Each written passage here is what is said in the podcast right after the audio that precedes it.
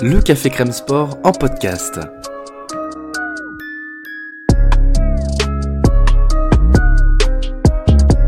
Actualité, analyse, débrief, le CCS, c'est le média qui vous permet de comprendre le sport.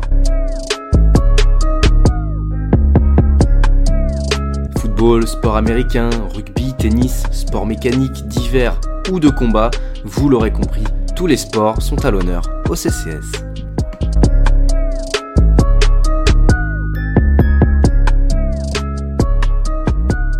Bonjour à toutes et à tous, bienvenue dans un nouveau podcast NFL du CCS. Aujourd'hui, on se lance dans un nouveau format d'émission qu'on a baptisé Draft Talk, un format en duo entre moi et Cyprien, dans lequel on vous décryptera tout ce qu'il faut savoir sur la draft.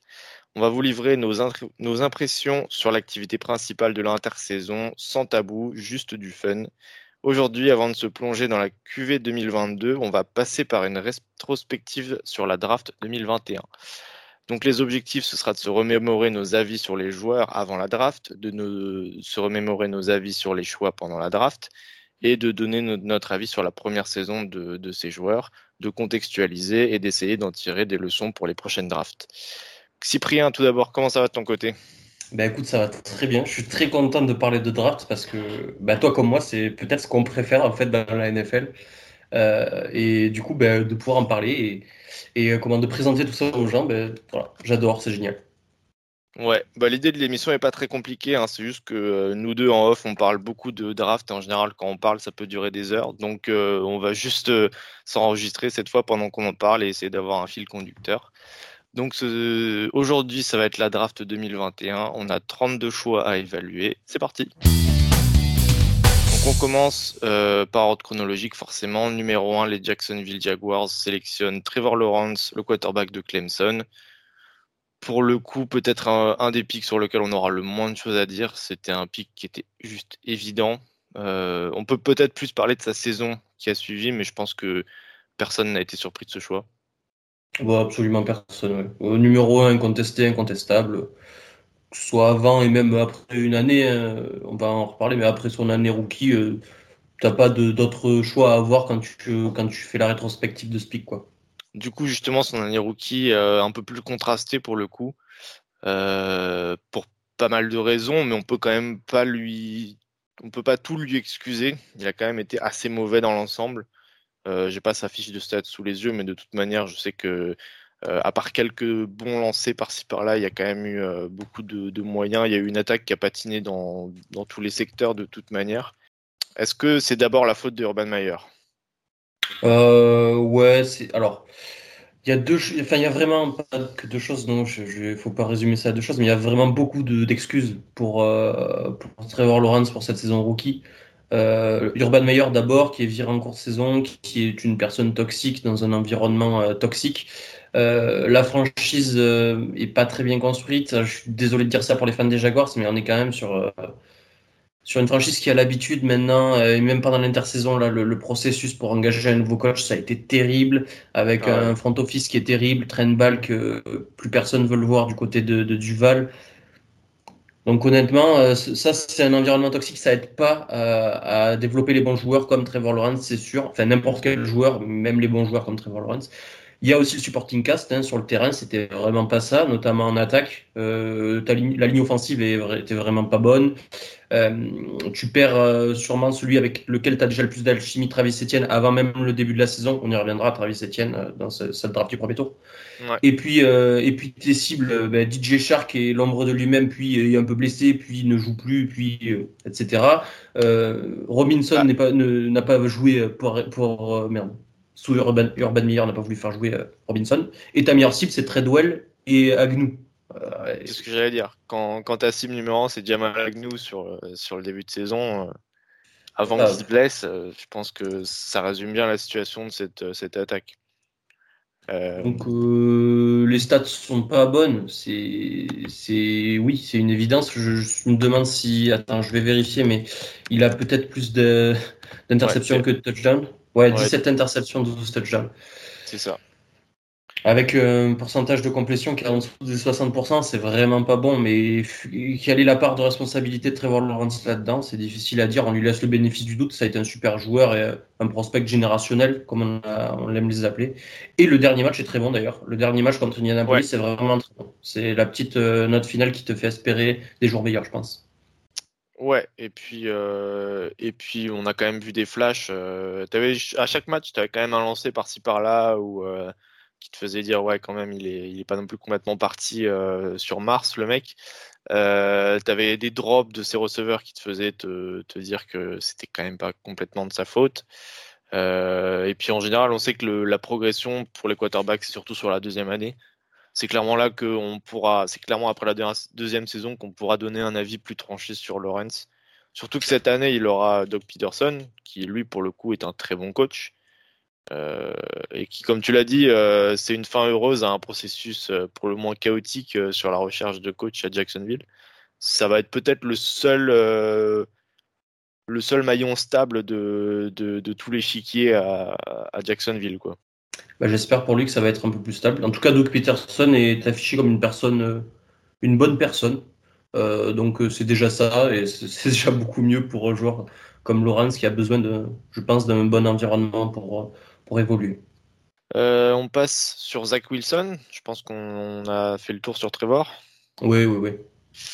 Zach Wilson, le choix numéro 2, choisi par les New York Jets, quarterback de BYU. Alors, à l'époque, toi comme moi, on était assez mitigés sur Wilson.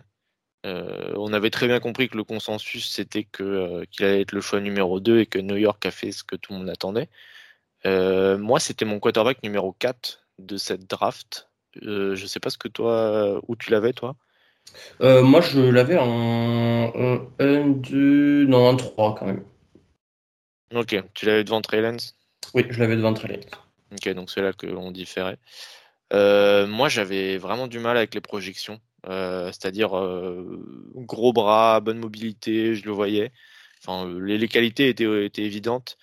Mais pour moi, c'était tellement pas un environnement NFL dans lequel il évoluait, que ce soit sa ligne offensive qui était dominante, certaines de ses passes où c'était juste des limites des punts qu'il envoyait sur la ligne de touche et son receveur allait la chercher.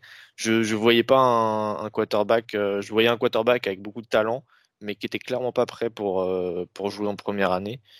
Et de ce que j'ai vu, il y a rien qui me fait mentir en fait, enfin qui me fait changer mon opinion. Oui, non, je suis assez d'accord avec toi. Alors il y a les qualités qui sont certaines. La puissance dans le bras, elle est là. Les mécaniques sont plutôt bonnes. Le zip est excellent. Mais c'est sûr que la précision, c'est pas encore ça. Alors, je sais pas si c'est ces mécaniques, pour le coup, sur le bas du corps qui sont à revoir ou si c'est un problème. Enfin, il y a un problème de lecture aussi. Et il y avait un problème de supporting cast à New York. Faut pas l'oublier. Bon, tout ça, mis l'un dans l'autre, ça te donne un joueur pas très précis qui lance que 9 touchdowns, c'est vraiment peu.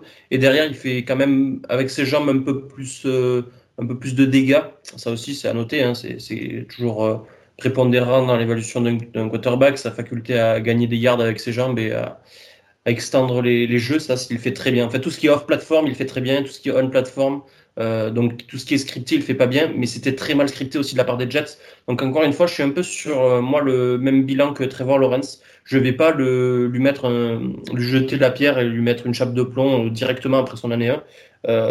Il y a beaucoup d'interrogations avec ce joueur. Il peut évoluer. Il a montré lui aussi des sérieux flashs de qualité. Donc, j'ai envie d'y croire encore à Zach Wilson. Voilà, c'était un riser, un late riser, comme on dit. C'était un mec qui est monté sur une année l'année dernière à la draft. C'est toujours un peu compliqué d'évaluer ce genre de profil à l'orée de la draft. C'est pour ça qu'on était peut-être un peu mitigé sur lui. On est toujours un peu mitigé. Bon, bref, voilà, c'est une saison un peu comme Lawrence, moi j'ai envie de dire, au final. Ouais, pareil que pour Lawrence d'ailleurs, on jugera après la deuxième saison pour voir où il en est. C'était Benjamin Solak qui avait fait un super article d'ailleurs sur la saison de Zach Wilson, si vous voulez plus de détails. Il notait notamment, déjà il n'y avait pas le côté playmaker qu'il avait à la fac, ce qui était peut-être le côté plus inquiétant entre guillemets, c'est qu'on retrouvait pas le côté un peu faux follet, la capacité à sortir des highlights à n'importe quel moment. Et puis ouais, niveau mécanique c'était assez bordélique, notamment le fait que il alignait pas ses pieds avec le haut du corps pour bien cibler son receveur, que enfin tu avais des lancers qui tombaient au sol, qui allaient trop haut. Enfin, la précision était clairement pas là et les mécaniques y étaient pour pas mal. Donc ça va être le gros chantier de l'intersaison pour lui. Ouais, pardon. Ouais, je veux juste rajouter, il y a eu un raté à mon avis aux Jets aussi, c'est de payer Corey Davis et de le mettre comme cible numéro 1 à Zach Wilson. Ça a absolument pas marché. Et heureusement, entre guillemets, pour lui, que Corey Davis s'est blessé et que Elijah Moore est passé sur une position plus extérieure, plus que dans le slot. Là, on a vu un peu plus d'alchimie, on a vu de meilleures choses, je trouve, entre les deux. Elijah Moore, qui est un rookie aussi d'ailleurs, mais du second tour, donc on n'y reviendra pas aujourd'hui, mais très bonne saison de sa part. Il a bien aidé Zach Wilson sur la fin de saison. On passe au troisième, toujours un quarterback. De toute façon, c'était un peu la marque de fabrique de cette draft. Trey Lance, le quarterback de North Dakota State, qui va au San Francisco 49ers. Alors, on se rappelle que les Niners avaient monté un gros trade-up pour aller chercher un quarterback. On ne savait pas lequel ça allait être jusqu'au moment où ils annoncent le choix. Finalement, c'était bien Trey Lance. Enfin, c'était pas Mac Jones, surtout, comme certains l'annonçaient. C'était Trey Lance. Ça restait quand même une surprise, parce que je pense que beaucoup s'attendaient à ce que ce soit Justin Fields. Toi, probablement, notamment, Cyprien. Moi, je suis fan de Trey Lance, je m'en suis jamais caché et j'adore le fit avec les Niners. Donc, c'était pour moi Trey Lance, je l'avais en deuxième quarterback, je l'avais donc derrière Trevor Lawrence, mais devant Zach Wilson et Justin Fields. Très très fan de ce que j'avais vu chez lui pré-draft. J'adorais les outils, j'adorais le joueur, tout ce qu'il y avait à. Je savais qu'il n'était pas prêt, mais j'avais aucun doute en fait, j'ai aucun doute qu'il deviendra prêt un jour. Donc voilà, moi c'était un joueur que j'adorais, c'est un choix que j'adore. Et jusqu'ici, point d'interrogation, parce qu'on a vu quoi, 2 matchs de lui. Je crois qu'on l'a joué 2 matchs, avec du bon et du moins bon. Mais pour moi, rien qui change mon avis, honnêtement. Non, moi j'ai pas grand chose à rajouter sur ce pick. Hein. Chacun fait son évaluation de Trey Lance. Moi je l'avais en quarterback numéro 3. Il y a des outils qui sont là, c'est clair et net. En plus, ça fit bien, je trouve, avec les 49ers. Le trade-up me gêne pas pour aller chercher un quarterback. Quant à Jimmy Garoppolo, on a vu que Jimmy maintenant va prendre la porte de sortie vraisemblablement après cette saison. Donc voilà, tu t'assures ton quarterback du futur. Et puis c'est lui, ça marche, tant mieux. C'est pas lui, t'as essayé. Et c'est le plus important d'essayer, bien sûr. Après, il y en a qui auront préféré peut-être Justin Fields comme moi. Il y en a qui auraient préféré Mac Jones parce qu'il fait une bonne saison aussi. Mais en soi, le choix du quarterback est bon. Voilà. Ouais, c'est ça. Au moins... La position est bonne, après, c'est une question de goût et de couleur, on va dire. C'est ça. En 4, c'est là où on va commencer à peut-être plus débattre, quoique toi, je sais que tu es fan. Les Falcons qui choisissent Kyle Pitts, Titan, Florida. Là, c'est un peu l'inverse, en fait, j'ai envie de dire. C'est, le joueur est bon, le choix est bon. Ils ont pris le meilleur joueur de cette draft, juste à une position que toi, tu affectionnes. Mais dans le cas des Falcons, on peut se demander pourquoi ils n'ont pas plutôt préférer chercher un autre quarterback, par exemple. Oui, c'est une question légitime. Après, on parle de position parce que Kyle Pitts est étiqueté comme un tight end. Il a clairement pas joué comme un tight end. Il a clairement joué comme une arme offensive. Il a été aligné inline en tight end, c'est arrivé. Il a été aligné dans le slot. Il a été aligné en receveur à l'extérieur. Sur sa saison, j'ai pas grand-chose à dire. Moi, je l'avais évalué comme le meilleur joueur de la draft, à mon goût. Donc voilà, en 4, moi, j'ai rien à dire. Et quand je pense que tu prends un joueur générationnel en 4, ça me va. Même si c'est pas un quarterback, tu maximises la dernière potentielle fenêtre que tu as avec Matt Ryan, qui est un quarterback encore capable d'évoluer dans la NFL. C'est plus le meilleur, mais ce sera pas le plus mauvais non plus. Donc, tu es capable de peut-être maximiser cette dernière fenêtre avec la draft qui arrive et l'intersaison qui arrive pour les Falcons. Ça va être, en tout cas, à mon sens, peut-être la dernière fenêtre avec un Arthur Smith aussi qui aime bien utiliser ses tight ends. Donc, voilà. Moi, j'ai vraiment rien à dire sur ce choix, personnellement. Moi, en fait, j'ai juste à dire que c'était, entre guillemets, le pire scénario, dans le sens où c'était pour moi soit trade down, soit quarterback. Soit, si tu n'as aucun des deux, dans ce cas-là, tu prends Kyle Pitts, qui était, comme tu disais, le meilleur joueur de cette draft. Après, sur sa saison, 68 réceptions, 1000 yards, enfin 1026 yards, un seul touchdown, ce qui est peut-être le seul peut-être point noir. Mais comme tu l'as dit, honnêtement, à part Cordarrelle Patterson, c'était la seule vraie arme de cette attaque. Ouais, Ridley est parti. Ridley a fait un petit... comme un burn-out. Ouais, c'est ça. C'était le mec sur lequel les défenses se focalisaient le plus. Donc, au-delà des stats, c'était clairement déjà le meilleur joueur d'Atlanta de ce côté du ballon, en tout cas. Même au niveau des stats, il me semble que c'est que le deuxième tight end. Bah, il est étiqueté tight end à faire milliard à la réception en saison rookie derrière Mike Ditka. Donc, c'est pas mal, honnêtement. Et pour ceux qui savent pas, Mike Ditka, c'était genre en 1970. Donc, tous les Gronkowski, Tony Gonzalez, pardon, toutes les légendes à ce poste qui sont passées n'ont pas réussi à avoir les milliards. Donc, en général, ça augure du bon pour la suite.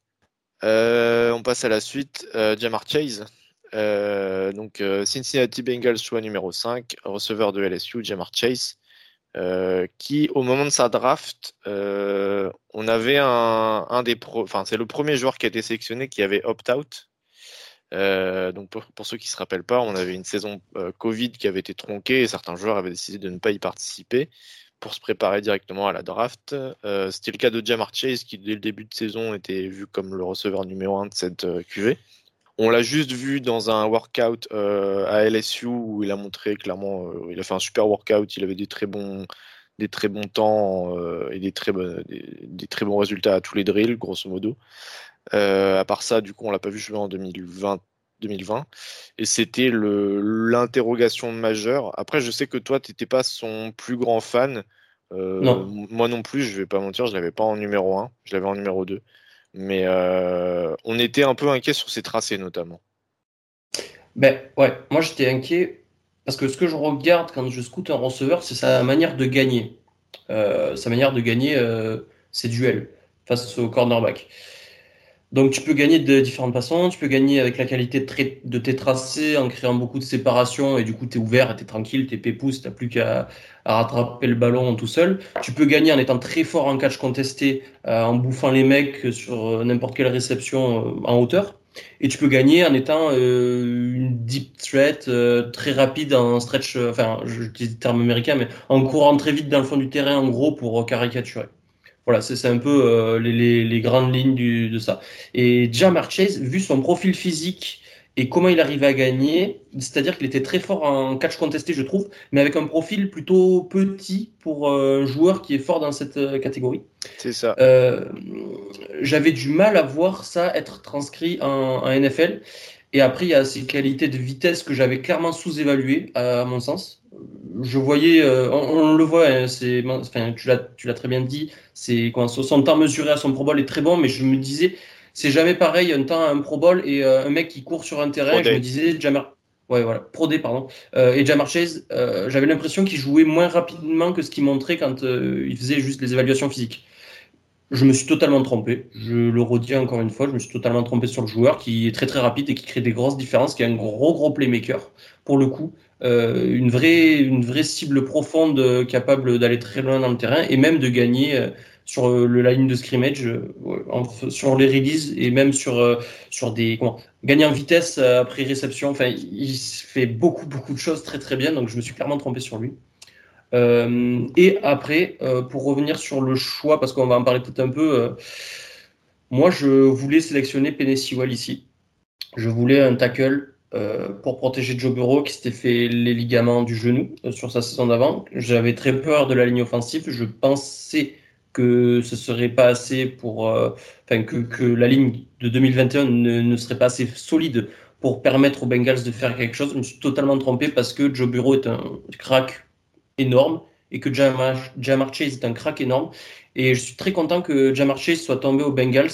S'il était tombé ailleurs, on n'aurait peut-être pas la même discussion, mais aux Bengals il y avait une certaine alchimie, à mon avis, qui était déjà là en place avec Burrow. Et ça, les Bengals sont très bien évalués pour le coup, avec sûrement une étude auprès du quarterback sur le choix qu'ils voulaient faire, etc. Donc bravo aux Bengals, bravo à Jamar Chase, bravo à Joe Burrow, et bon Super Bowl à vous. On verra le résultat après ce week-end, mais bon Super Bowl à vous. Ouais, pas grand chose à ajouter. Juste, tu parlais de sa vitesse. Moi, c'est ce qui m'a le plus surpris entre ce que j'avais évalué de lui et ce que j'ai vu après la draft, enfin cette saison en fait, c'est son explosivité. C'est l'explosivité sur les premiers appuis vraiment, que ce soit dans le yard after catch ou sur les releases comme tu disais. C'est vraiment le point qui manquait dans mon évaluation. Après, j'étais comme toi, je le trouvais. En fait, je le voyais pas si athlétique que ça sur le terrain en fait à LSU. Donc, je le voyais pas si physiquement dominant. Et du coup, bah de là, tout découlait, tous les doutes qu'on pouvait avoir. Alors les doutes, ça va, on l'avait top 10 quand même, donc toute proportion gardée. Mais on l'attendait pas à 1400 yards comme un rookie quoi. Voilà, à battre le record rookie de yards, saison all-time rookie exceptionnelle, c'est. Oui, clairement, on l'attendait pas là. Mais ça restait un joueur du premier tour, assurément, même dans n'importe quelle évaluation, j'ai envie de vous dire. Ouais.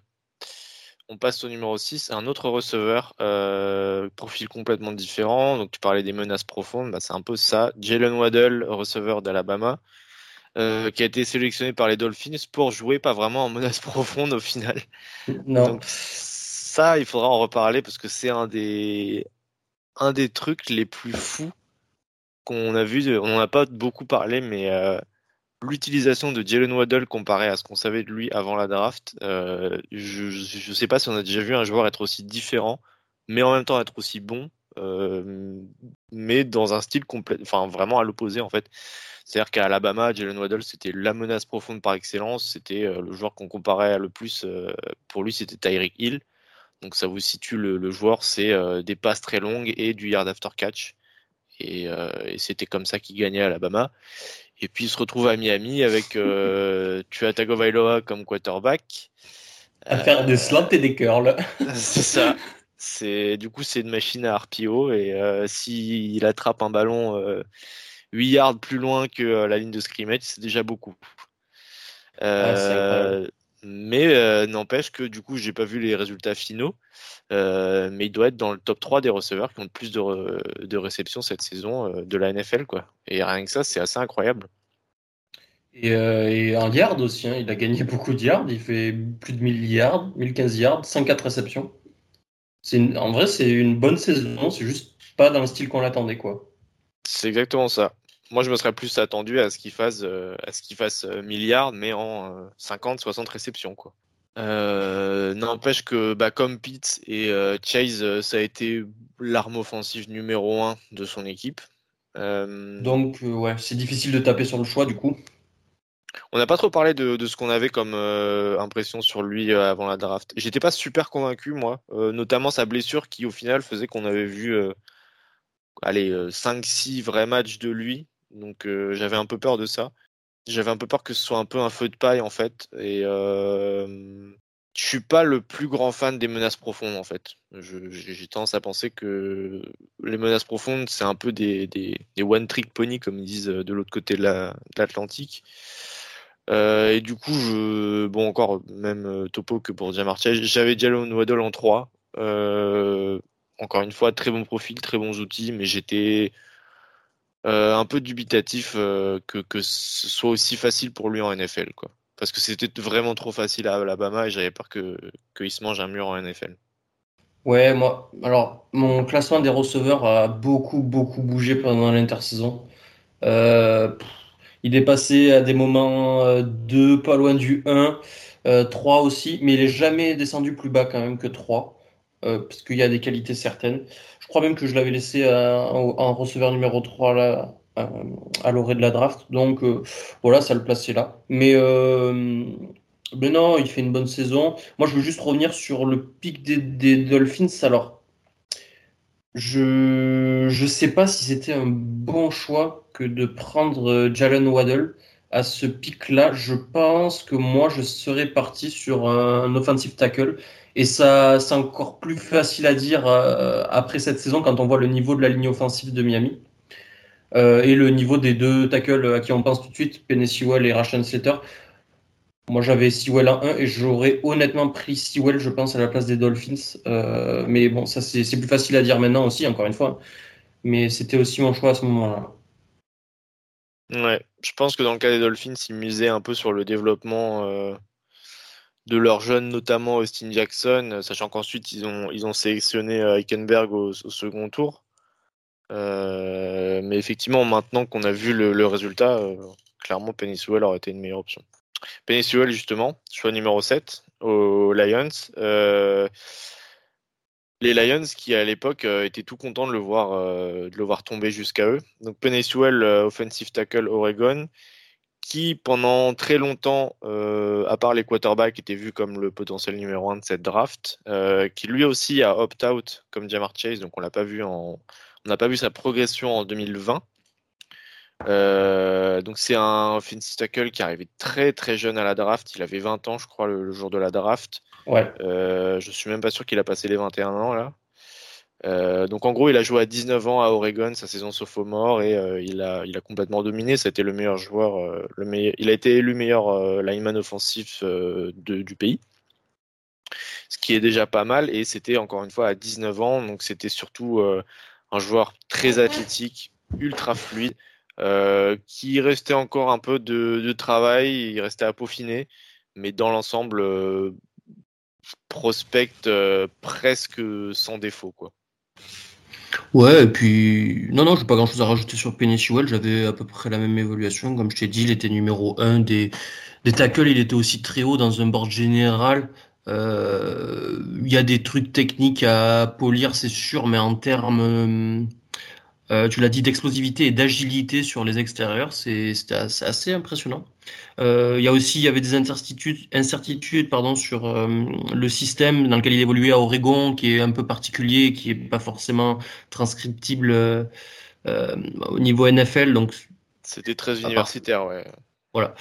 Donc c'est toujours une question que tu te poses, même pour des hommes de ligne notamment, parce que à Oregon c'est beaucoup de RPO.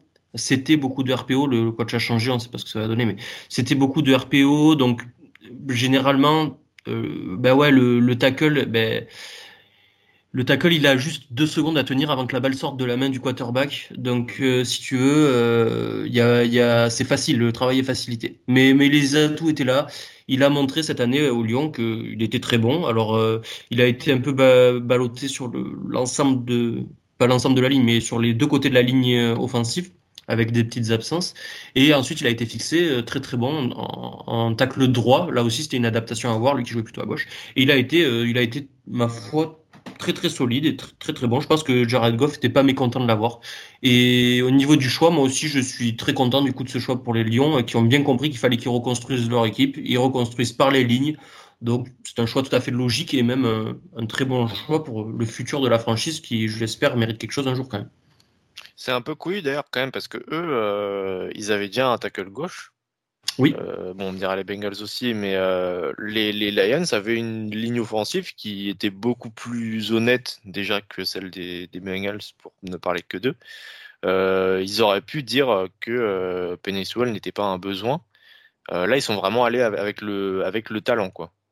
Oui, tout à fait. Ah, alors, il y a un truc à prendre en compte, c'est si tu as Jalen Waddle et Jamar Chase ici, est-ce que tu prends pas un des deux? Ça, c'est autre chose. Mais là, Penei Sewell, pour moi, honnêtement, c'est un no-brainer. Hein. Le mec, on l'a presque présenté, tu l'as dit, c'était pour certains un prospect générationnel, mais il était au moins à la limite de ça. Donc, honnêtement, en 7, tu peux pas passer dessus. Même si tu fais force un peu sur force, c'est mieux que faire... Que autre chose. Et en vrai, sur la ligne offensive, quand tu rajoutes une pièce forte à un ensemble déjà fort, ta ligne offensive devient vraiment élite et c'est de là que tu peux construire quelque chose de très intéressant. Donc. En 8, pour moi, la première vraie surprise de la draft. Ouais. JC Horn, cornerback de South Carolina aux Panthers. Déjà parce que les Panthers choisissent un cornerback, ce qui en soi peut se comprendre, ils en avaient besoin. Mais aussi parce que c'était pas mon cornerback numéro 1, c'était pas le tien, Cyprien, c'était pas celui de beaucoup de monde, disons. Et en plus, parce que je ne le voyais pas comme un très bon fit à Carolina, que moi, dans mon idée, c'était une équipe qui jouait plus en zone. Et JC Horn, tu fais difficilement plus homme à homme comme corner. Donc, sur le joueur en soi, JC Horn, top 10, c'est un peu surprenant, mais ça ne me dérange pas tant que ça. Après, c'est plus...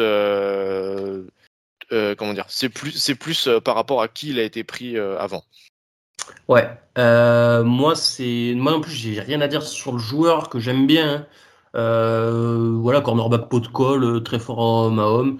En plus il se blesse sur la saison, donc c'est difficile de l'évaluer, difficile de dire du mal de lui ou du bien de lui sur cette saison 2021. Oui, il avait bien démarré, voilà. Donc le comparer au numéro 1 qui pour moi était Patrick Surtain, c'est pas facile.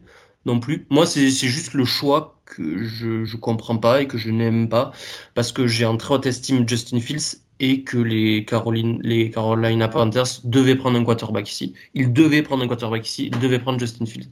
Dans cette situation et telle qu'ils étaient, ils devaient prendre Justin Fields. Et après un an, je suis toujours persuadé qu'ils devaient prendre Justin Fields et que dans mon esprit, rien n'a changé. Donc c'est juste là le choix qui...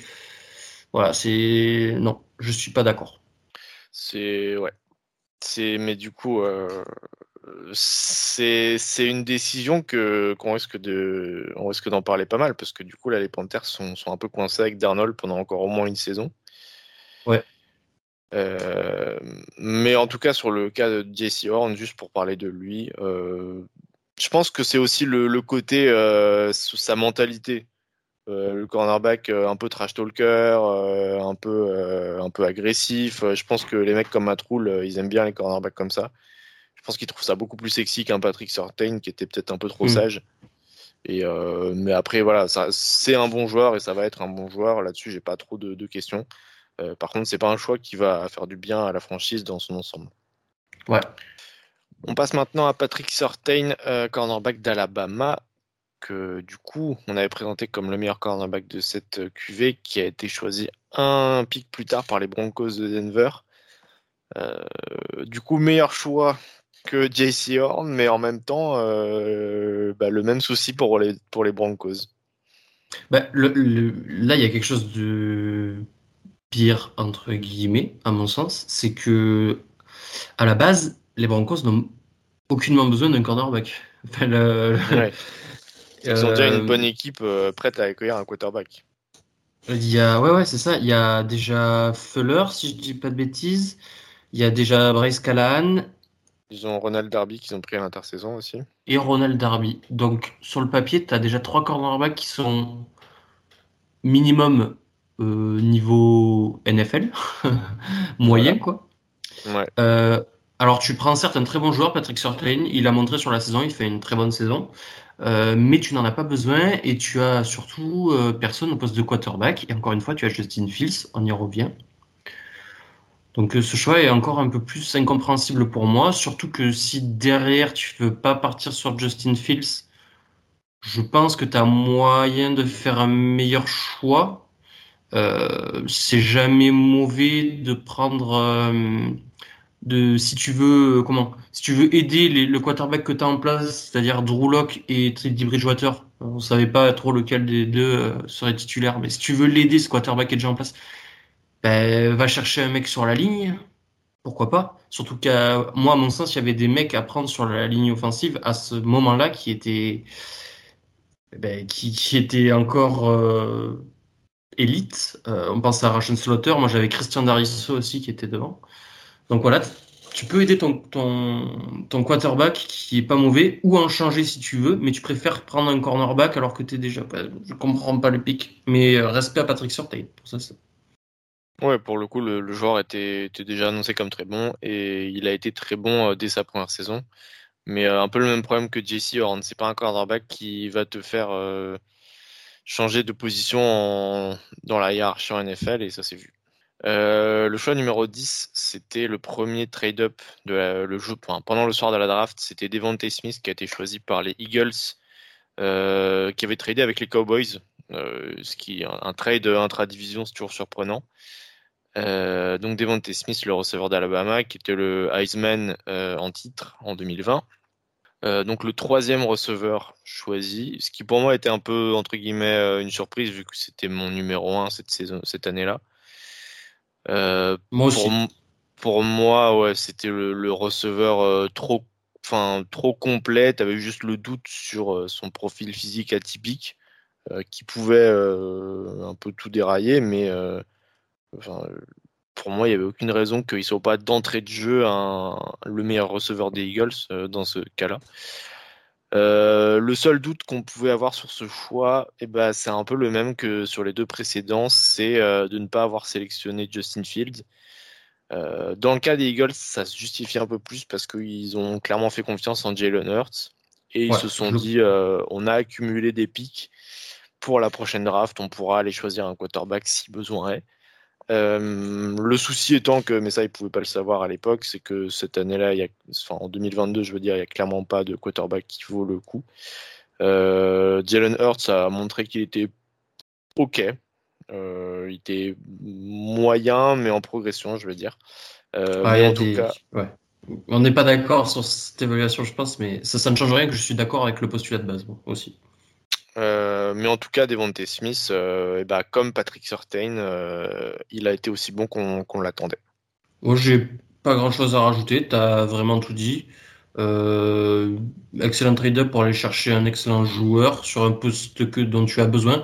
Parce que oui, on se moque des Eagles qui sélectionnent chaque année un receveur au premier tour ou au second tour. Je pense à Arcega-Whiteside et à Jalen Rigor. Ils se sont trompés sur les deux, ça arrive, c'est une loterie. Bon, bref.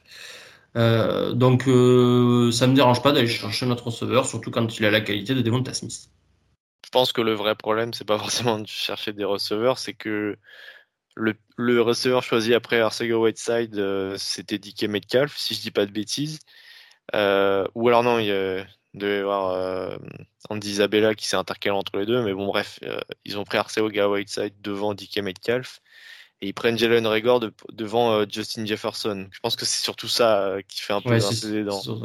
C'est l'évaluation qui n'est pas bonne. Mais là, ils ne pouvaient pas se tromper. Devante Smith, il termine la saison du coup avec 64 réceptions, 916 yards et 5 touchdowns. Il n'a pas atteint les milliards, mais honnêtement...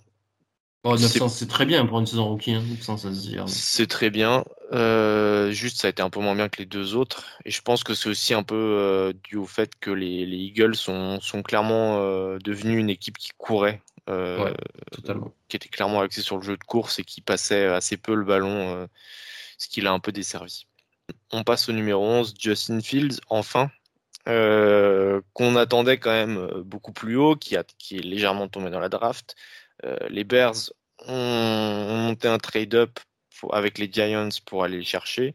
Un trade d'ailleurs qui pour moi était assez win-win. Les Giants récupéraient un premier tour en 2022 qui leur sera bien utile. Et ils ont choisi un très bon joueur derrière, on en reparlera.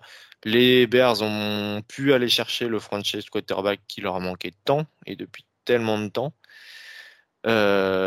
Donc, Justin Fields, je te laisse faire sa rétrospective quand il était à Ohio State. Joueur avec le meilleur bras, joueur avec une très bonne taille, un profil physique très très intéressant et dans des normes NFL totalement acceptables. Très mobile aussi, capable de gagner des yards à la course. Un peu, si je devais faire une comparaison, un peu Deshaun Watson-esque, dans le style de jeu, en étant plus précis que Deshaun Watson, un universitaire. Donc, et c'est sur un échantillon très très large. Pour moi, honnêtement, Justin Fields, quand je l'ai évalué, était plus proche. Enfin, il y avait moins d'écart entre Justin Fields et Trevor Lawrence, et c'était vraiment, quand je dis, c'était presque pas d'écart. J'étais à la limite de mettre Justin Fields en numéro 1 personnellement. Qu'avec ensuite Zach Wilson, Trey Lance et Mac Jones. Alors, la saison ne confirme pas totalement ça, parce qu'il est tombé aux Bears qui ont une QB room avec Andy Dalton et Nick Foles. C'est parti un peu dans tous les sens, donc je suis pas sûr pour son développement, ça a été meilleur choix, etc. Il y a un coach qui n'a pas les idées très en place. Alors, supposément un coach avec un esprit offensif, mais qui était inoffensif pour pas mal de défense. Hein.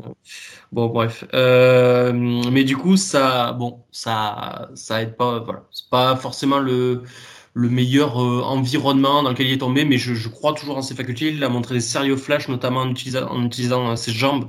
Il met un touchdown à la course, je sais plus contre qui c'est, là où il échappe à la pression, il fait 3 demi-tours et puis il va marquer. Mais c'est typiquement ce que sait faire Justin Fields, en plus de lancer des bombes. Et avec le duo avec Darnell Mooney pour les années à venir, méfiez-vous, certains vont s'y casser les dents là. Mais bref, excellent choix des Bears. Ils ont eu les balls, les coucougnettes de faire le trade-up et d'aller chercher le quarterback du futur. Et bravo à eux, parce que certains ne les ont pas eu, parce que Justin Fields, avait soi-disant des problèmes de lecture. Non. Justin Fields avait des problèmes d'épilepsie. Voilà. Alors qu'il a jamais fait une crise sur un terrain, on l'a jamais vu, ça n'a jamais été un problème. Et Justin Fields, c'est surtout peut-être, je vais le dire, mais un quarterback de couleur. Et ça joue. Et ça joue encore dans la NFL aujourd'hui. Ouais. Il y avait surtout ces rumeurs comme quoi il n'était pas très bosseur, que c'était le dernier arrivé, le premier parti à l'entraînement. Bref, des rumeurs un peu bêtes et plus basées sur le faciès que sur autre chose, qui était vraiment sans fondement, quoi. Pour être gentil. Juste un dernier truc pour mettre un peu de contradiction. J'avais un souci avec Justin Fields en tant que quarterback. Je le trouvais assez lent dans son processus. Ouais. Il tient longtemps le ballon. C'était ce qui me posait le plus problème, et ça s'est vu d'ailleurs chez les Bears, parce que chez les Bears, il n'avait pas une bonne ligne offensive, et ça lui a notamment eu un match où il fait saquer 9 fois contre les Browns. Donc ça va être le gros axe de progression pour lui, ça va être d'être plus rapide dans son processus, que ce soit mental ou dans sa mécanique, s'il peut accélérer tout ça. Mais après, tout est là pour réussir. En 12, les Cowboys choisissent Micah Parsons, linebacker de Penn State. Alors là, on va avoir pas mal de trucs à dire sur lui, parce que c'est un joueur que j'aimais pas. En fait, non, c'est une personne que j'aimais pas. Oui. En tant que joueur, il était top 3 hein, de mon big board, en tant que joueur. Moi, pas à ce point-là quand même. Il devait être top 10, top 15. C'était un très bon linebacker. Mais déjà, c'était un linebacker. Donc, c'est pas une position qui mérite beaucoup, enfin, qui a beaucoup de valeur pour moi. Il n'était pas edge à l'époque, il était juste linebacker. On a appris cette saison qu'il pouvait faire aussi edge. Il faisait un peu à peine 7 quand même. Mais il avait été recruté en tant que edge et il avait été déplacé en tant que linebacker. Mais il était beaucoup utilisé pour mettre de la pression quand même, que ce soit sur du blitz ou sur du wide 9 ou des choses comme ça. J'aimais pas trop le choix, honnêtement, pour les Cowboys. Ça sentait un peu, de toute façon on le sentait clairement, ils n'avaient pas eu leur cornerback, ils ciblaient clairement un cornerback. Ils les ont pas eu, ils ont été surpris par les Broncos et les Panthers, et du coup ils ont trade down avec les Eagles et ils se sont contentés de Micah Parsons. J'aimais pas trop non plus, parce qu'à l'époque tu avais quand même Leighton Van Der Esch et Jalen Smith à ces postes là, qui sortait d'une saison très décevante, mais j'aurais préféré continuer à bosser avec ces deux-là que de reprendre un énième linebacker. Et puis voilà, j'aimais pas le personnage. Moi, les mecs qui harcèlent... Enfin, il y avait quand même l'histoire d'un mec qui avait dû sortir un flingue pour lui demander d'arrêter de se faire harceler. Donc, on était à ce niveau-là de comportement. Donc, clairement, j'étais pas fan du personnage. Et donc, j'ai pas été très loin dans mon évaluation. Il n'en reste pas moins que du coup il a sorti une des meilleures saisons rookie qu'on ait vues défensivement depuis je ne sais pas qui. Je pense en termes de productivité dans le pass rush, il doit être au niveau de Von Miller sans avoir eu autant de snaps que Von Miller sur cette position. En linebacker, il a fait une excellente saison. Enfin, il a été non seulement polyvalent, il a été dominant. Ça a été le meilleur joueur de Dallas, au moins du côté défensif. Et c'est un joueur très, très flippant pour la suite. Bah ouais, pas mieux. Enfin, sur le joueur, je vais pas dire beaucoup plus. Il était un peu perdu en couverture en début de saison et ça Mm. s'est très vite, ça s'est très vite réglé le problème et là après il est devenu monstrueux. Moi, pour revenir sur le choix, ben écoute, moi je suis assez, non je suis plutôt ok avec le choix des Cowboys. Même je trouve que c'est possiblement le meilleur choix au moment de la draft qu'ils pouvaient faire, soit ça, soit Jalen Phillips. Ben, ils se sont pas trompés. Alors pourquoi je trouve que c'est un bon choix? Parce que contrairement à toi, moi je ne supporte pas Leighton Van Der Esch. Vraiment, c'est peut-être ouais non c'est vraiment c'est peut-être viscéral, mais je trouve ce joueur terriblement surcoté. Enfin, il est plus trop coté maintenant, mais au moment de sa sélection surcoté, parce que c'est un premier tour aussi, il faut le rappeler. Et un joueur incapable de couvrir et qui même en termes de range, sideline pour aller plaquer un mec dans l'open field, il y a vraiment beaucoup de lacunes et ça représente pas un mec du premier tour. Et en plus, il y avait Jalen Smith qui n'avait pas fait une bonne saison, lui, j'étais un peu plus quand même. Je pensais qu'il allait rebondir, ça n'a pas été le cas. Et en plus, donc, comme j'ai dit, moi, Micah Parsons, ça me dérangeait pas de le voir prendre des snaps en defensive end, enfin, je l'imaginais. Et c'est ce qui a été fait, donc pour moi, c'était un excellent choix. Et voilà, ça a été prouvé que ça a été un excellent choix, donc j'ai pas grand-chose à dire de plus. Choix numéro 13, Rashaun Slater aux Chargers de Los Angeles. Tu l'avais évoqué tout à l'heure, donc l'offensive tackle de Northwestern. Lui aussi avait opt-out. D'ailleurs, Micah Parsons aussi avait opt-out. D'ailleurs, c'était le deuxième lineman offensif de cette QV. Certains le mettaient devant Penei Sewell. Nous, on n'en était pas là encore. Non, mais moi, je l'avais même en 3. J'ai retrouvé mon classement. Je l'avais même en 3. T'avais qui en 2? Dariso en 2. Ah, t'avais Dariso en 2. Non, moi, j'avais Dariso derrière quand même, si je l'aimais beaucoup. Rashaun Slater du coup sélectionné par les Chargers qui avait bien besoin de protection, c'était un choix quand même vachement logique. Oui. C'était le choix où même avant que, au moment où Roger Goodell s'avance sur le podium, on sait qui il va annoncer. No-brainer, entouré de Justin Herbert, pardon. Oh, le lapsus. Entouré Justin Herbert, le protéger avec un excellent joueur qui a fait un super combine notamment. Et qui a montré on tape qu'il était très très bon, notamment passe protection. Voilà. J'ai rien de plus à rajouter sur le joueur et sur le choix. Moi. Bon, la seule chose à dire, c'est qu'il a été peut-être encore meilleur que ce qu'on attendait. Ouais. Je sais pas s'il est All-Pro dès sa première saison. Il est Pro Bowler. Je sais pas s'il a le All-Pro, mais en tout cas, il devait pas en être très loin. Il est peut-être second team All-Pro. Tu mets un doute. All-Pro team 2021. Il est All-Pro Team numéro 2, second team All-Pro. Eh ben, ouais. Bon, ça t'indique quand même que le choix était pas trop mal. Ouais. En 14, les Jets prennent un autre lineman offensif, plutôt un guard cette fois, puisqu'ils ont trade-up avec les Vikings pour aller chercher Elijah Vera Tucker, qu'on évaluait plutôt comme un guard, mais en réalité offensive lineman assez polyvalent de USC. C'était toi qui avais fait son scouting report, je crois, à l'époque. Oui. Moi, j'aimais beaucoup, je le trouvais très propre, pas vraiment de défaut apparent. Je trouvais quand même, si je devais avoir un défaut à lui dire en tant que prospect, je trouvais que son plafond était assez modéré. Je le voyais jamais devenir une référence ou une machine à highlight, que ce soit en garde ou en tackle. Oui, totalement. Pour relire ma fiche, moi j'avais des doutes, c'est pas un doute, mais sa longueur de bras n'est pas optimale. Donc pour le placer sur un rôle de tackle, c'était tout de suite un peu rébarbatif. Ça allait être logiquement un guard à NFL. Et sa technique de main aussi n'était pas la meilleure, mais c'était bien compensé par quand même une agilité, une mobilité, un footwork, et puis un mental qui était au-dessus de la moyenne. La seule chose que j'ai à dire sur ce choix, donc ça a plutôt, sinon pour voir comment sur la saison, ça a été plutôt honnête, ses performances, pas exceptionnelles, pas non plus dégoûtantes. Pourtant la ligne des Jets n'était pas la meilleure du monde. Mais juste, si j'ai quelque chose à dire, c'est que moi, je n'aurais pas pris Vera Tucker avec ce choix-là. Alors, si on veut aller sur un homme intérieur de ligne, j'aurais pris Creed Humphrey, qui était mon numéro 1 incontesté et incontestable.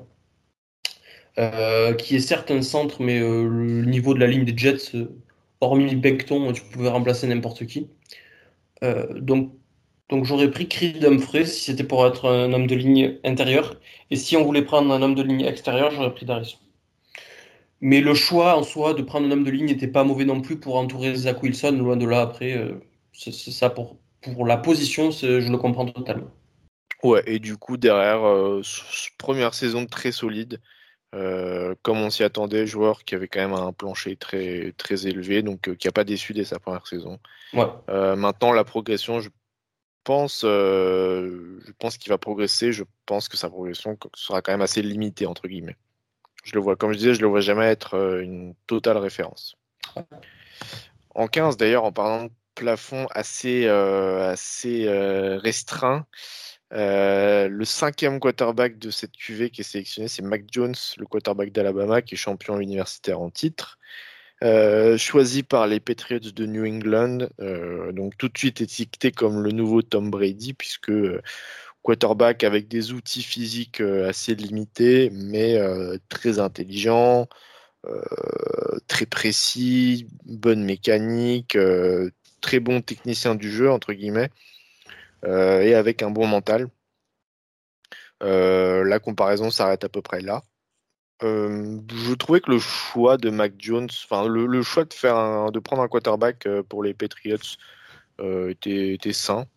Je pense qu'il leur fallait clairement un quarterback pour relancer un cycle, parce que c'est pas avec Cam Newton que Cam Newton ne les emmenait nulle part. Ou Jason Stidham ou Brian Hoyer. C'est ça. C'est pas un All-Star Game, quoi. Donc, je suis OK avec le choix. Je suis OK avec Mac Jones en 15. Je trouve que ça valait le coup de tenter. Je pense que tout le monde était assez d'accord, d'ailleurs, sur le prospect. Toi, tu étais un peu moins fan du joueur avant sa draft ? Je suis toujours pas fan. Enfin, j'aime bien le joueur, mais c'est un joueur, on a vu, enfin avec cette saison, on a vu ce qu'il savait faire, ce qu'il savait pas faire, et je pense, j'espère me tromper encore une fois, mais je pense qu'on a vu tout ce qu'on devait voir de Mac Jones en fait. Ouais, et c'est très bien ce que je pense aussi. Donc c'est overdrafté parce que les Patriots ont un besoin de quarterback à ce moment-là. Et que Mac Jones, c'est un bon quarterback, je sais pas ce que je dis, mais c'est un bon quarterback, mais c'est un quarterback que personnellement j'aurais noté sur un jour 2, tu vois, j'aurais pris sur un jour 2. Un mec qui t'apporte des certitudes, tu sais où tu vas avec ce gars-là, et tu sais quelles sont les limitations, et tu pourras pas les franchir. C'est ce qu'on a vu cette saison. Ouais. Pour moi, le problème, on a été agréablement surpris sur la première saison. Le problème, c'est que on l'a vu en play-off, et je pense que ça va être le problème pour toute sa carrière. Quand tu vas avoir à enchaîner des Patrick Mahomes, des Josh Allen, des Justin Herbert ou des Lamar Jackson, tu vas être à chaque fois le moins bon quarterback. T'as oublié Joe Burrow, je crois. Oui, c'est vrai, j'ai oublié Joe Burrow. J'ai même pas fait exprès en plus, hein. Ouais, mais oui, et même Derek Carr, si tu veux, enfin bon, là peut-être pas, mais en gros non, mais on est dans la même tu vois, on est dans la même idée que j'ai d'un quarterback avec Derek Carr et Mac Jones typiquement. Ouais, c'est-à-dire bon quarterback, mais tu vois pas l'équipe l'équipe dans laquelle ils sont aller jusqu'au bout, quoi. Bah, ils peuvent, tu vois, mais comme Garoppolo est allé au bout, mais il faut que l'équipe soit complète tout autour. Voilà. C'est ça. Mais Garoppolo, c'est vraiment, pour moi, c'est un coup de chance, quoi, Garoppolo. C'est-à-dire, tu as eu une équipe qui était élite à toutes les positions, avec un head coach, un des meilleurs head coach. Tout a pris feu, mais Garoppolo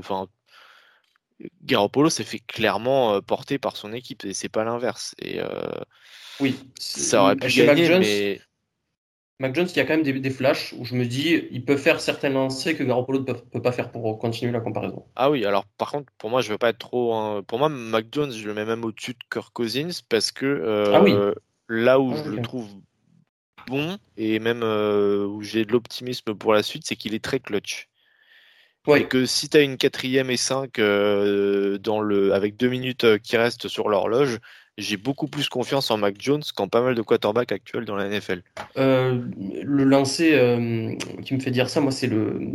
Je suis d'accord avec toi, mais le lancer qui me fait dire ça, c'est quand les Cowboys, quand il se fait intercepter par Trevon Diggs, le play d'après... séquence, et le play d'après, il relance en double couverture c'est Kendrick Bourne, et il lance le ballon est parfaitement placé, ça fait touchdown directement. C'est vraiment là où tu te dis quand même Mac Jones n'a pas peur, si tu veux, de lancer les ballons, alors que certains QB de sa tranche de niveau, on va dire, auraient peut-être peur de lancer ces ballons. Si le sujet vous a plu ainsi que nos interventions, n'hésitez pas à mettre les 5 étoiles ou à mettre un j'aime. Cela récompense notre travail et améliore notre visibilité. Merci d'avance.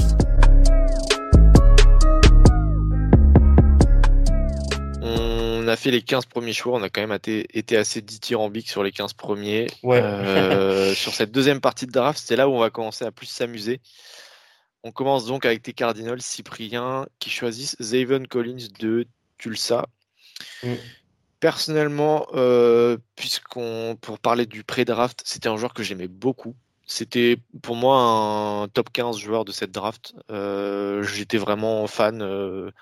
Ça m'a pris très peu de temps à aimer ce que je voyais sur le terrain. C'est genre, tu le voyais, il était partout, tout simplement. En plus d'être un phénomène physique, c'était un joueur qui était pour moi déjà très complet, intelligent. Je le voyais clairement parmi les candidats au rookie défensif de l'année, s'il voyait le terrain notamment. Mais ça a été un peu le problème justement chez Arizona, c'était qu'on l'a presque pas vu.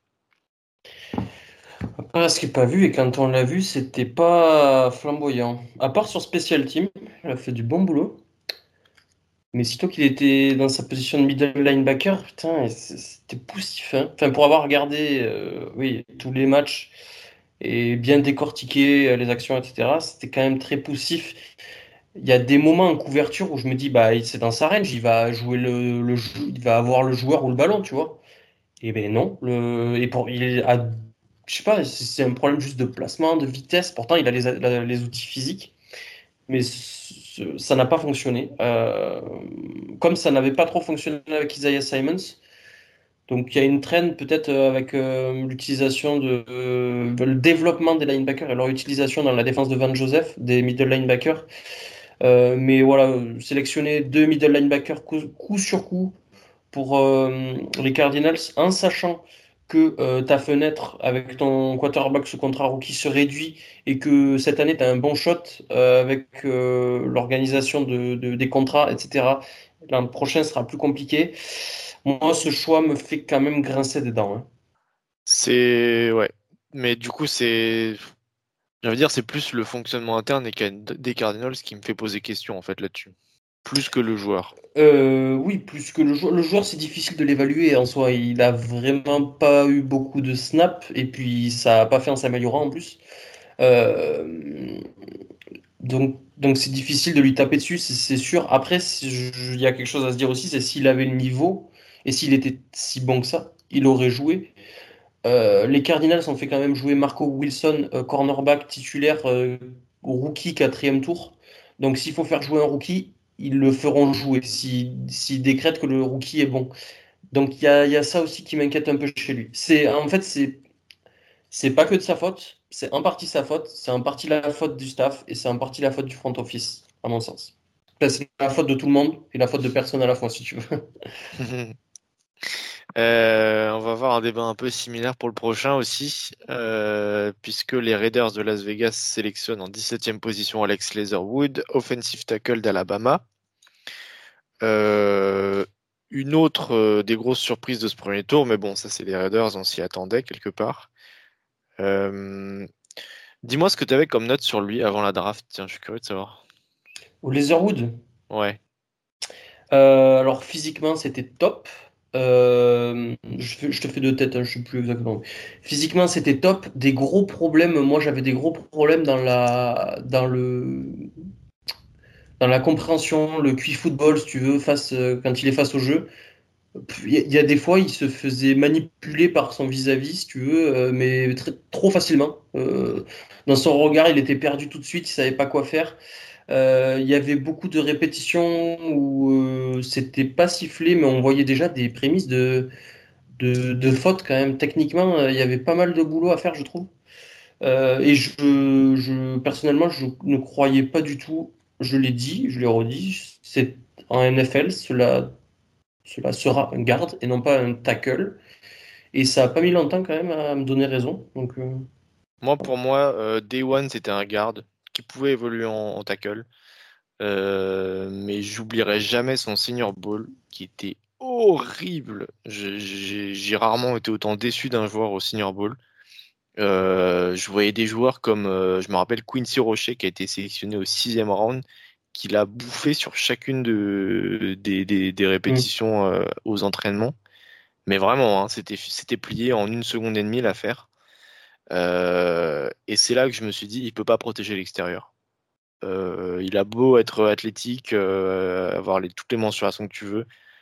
Techniquement, il ne peut pas protéger l'extérieur. Il faudra du temps. Après, je le voyais un peu dans un profil à la Kelechi Osemele. Qui était à Iowa State, je crois, à l'université, et qui était offensive tackle et qui a fait la transition à garde. Et ça s'est très bien passé parce qu'il avait la puissance physique et que les capacités athlétiques, et en même temps la position masquait un peu ses défauts. Donc je voyais Leatherwood un peu dans ce moule-là. Honnêtement, moi je l'avais comme un joueur de fin de premier tour. Ah non, moi je l'avais 3e tour, je crois. Enfin, j'étais limite fin de second tour, 3e tour. Voilà. Donc, ah ouais, donc t'étais vraiment bas, toi. Ah oui, non.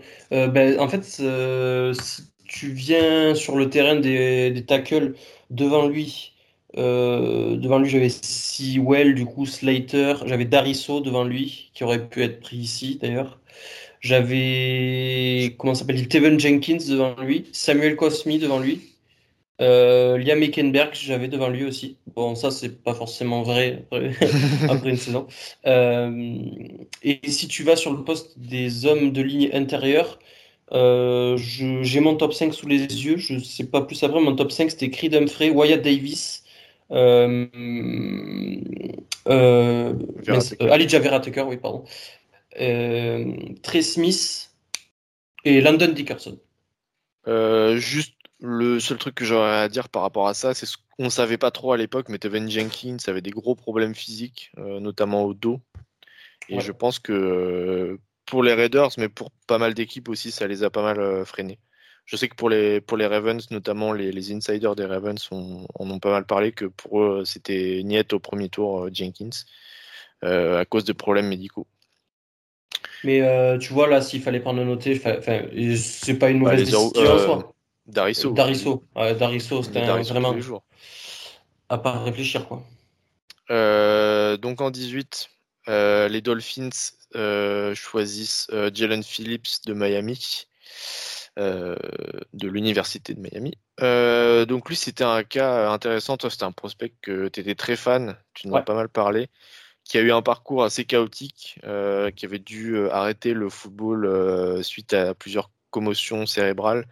Ouais. Qui avait repris, donc qui était d'abord un recrue 5 étoiles de UCLA qui a dû arrêter pour les commotions, puis qui a repris à Miami plus tard et qui en une année s'est propulsé au premier tour.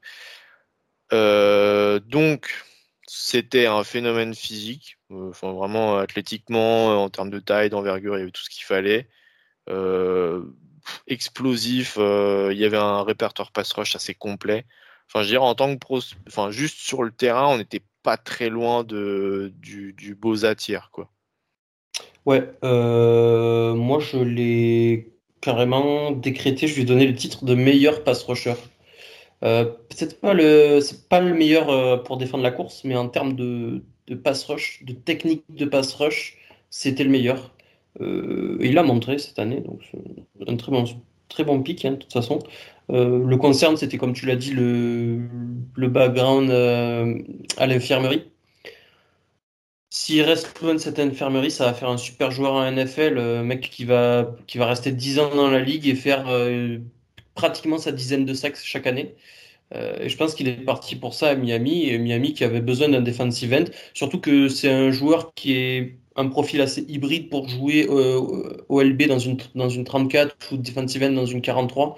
Donc c'est un joueur qui jouera sous n'importe quel régime, si tu veux, un nombre de snaps conséquent, et surtout sur 3 downs. Donc honnêtement, c'est un excellent choix ici, et moi, je plus sois ce choix, plus que tout. Ouais, de toute façon, tant qu'il reste en bonne santé, il n'y aura rien à redire. C'était un bon choix, et sur sa première saison rookie, il a été très bon. Il est monté en puissance, et je pense que clairement, c'est ça va rapidement devenir un des meilleurs joueurs des Dolphins. Surtout maintenant que Ogba, notamment, est free agent.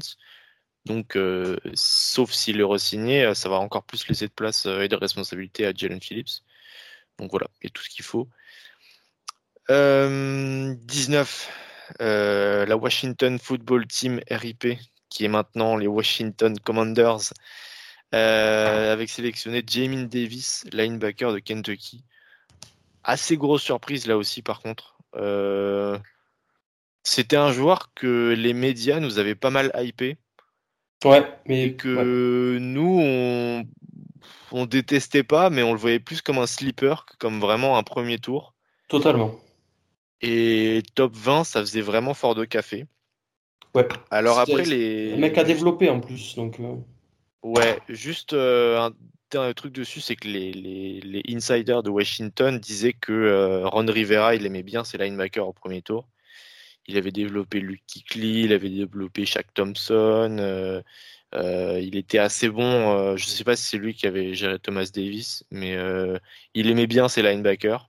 Et le projet de Jamin Davis, visiblement, le tentait bien.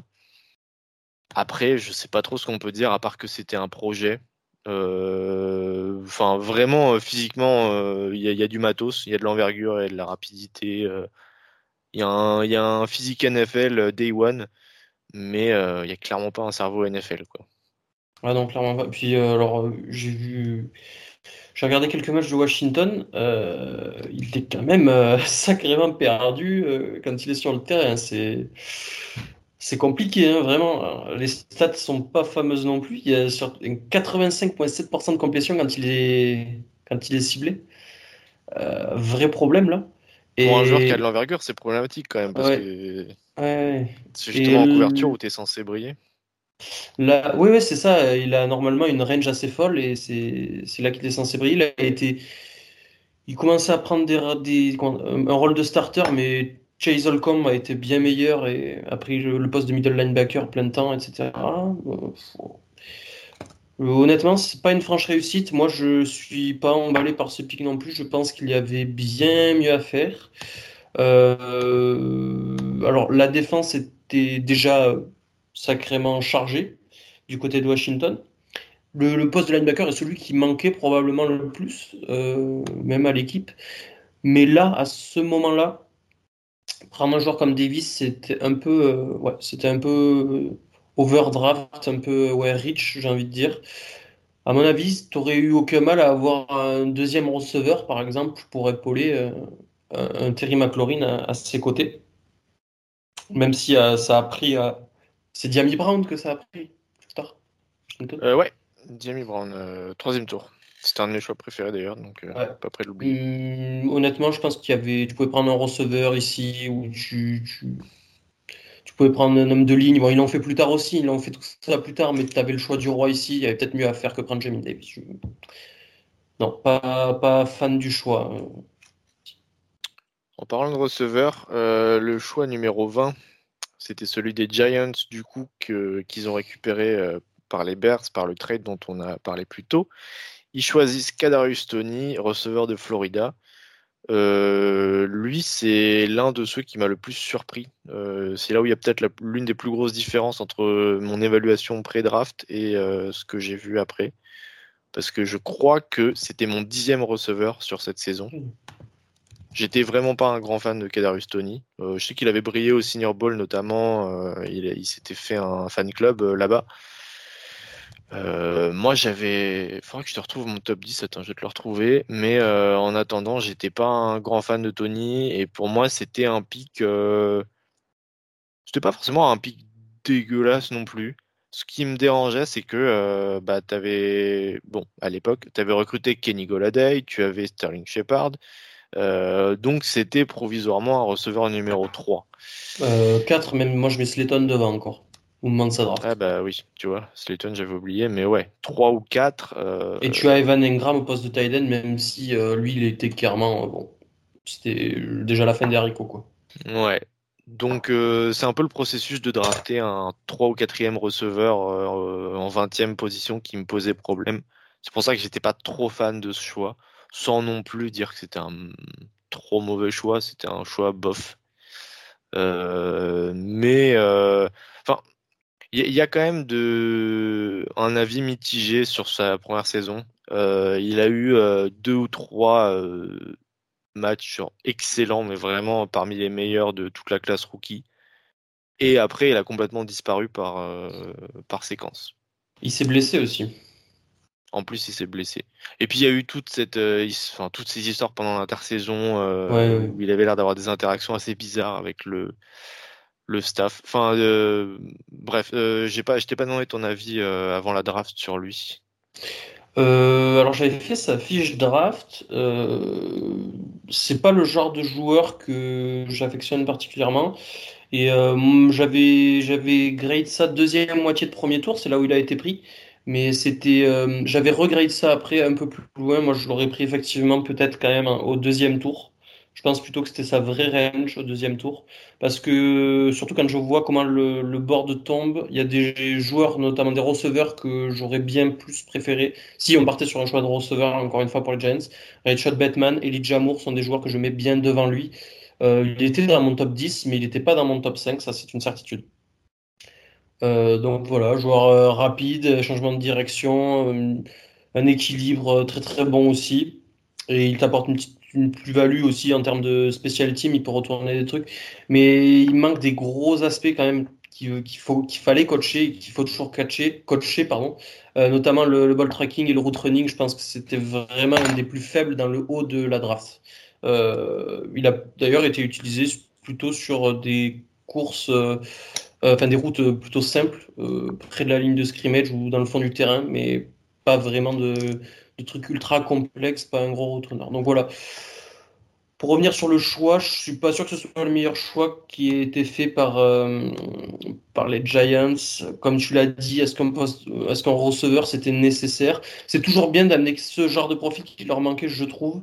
Et ça, normalement, aurait dû aider Daniel Jones à évoluer dans cette attaque. Mais encore une fois, je pense qu'ici, un homme de ligne, ça aurait, notamment avec Darisson encore sur le board, ça aurait fait beaucoup, beaucoup de sens. J'ai retrouvé mon board, du coup, pour clôturer. Je l'avais bien en 10. J'avais Amari Rodgers en 9. Ouais. Donc, jolie défaite de mon côté là-dessus. On passe au suivant, le 21. Kwity Paye. Edge de Michigan, drafté par les Colts. Alors là, pour le coup, Kwity Paye, j'avais un hot take, comme on dit aux États-Unis, un Chris Sims take.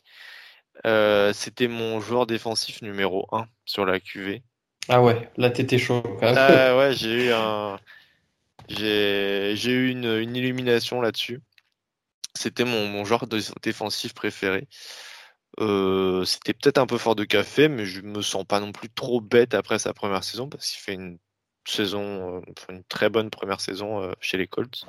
Ouais, un peu. Moi, je l'ai trouvé quand même plutôt discret quand même. Bah, de ce que je voyais sur ses stats, en tout cas, c'était vachement correct. Toi, t'en pensais quoi avant la draft?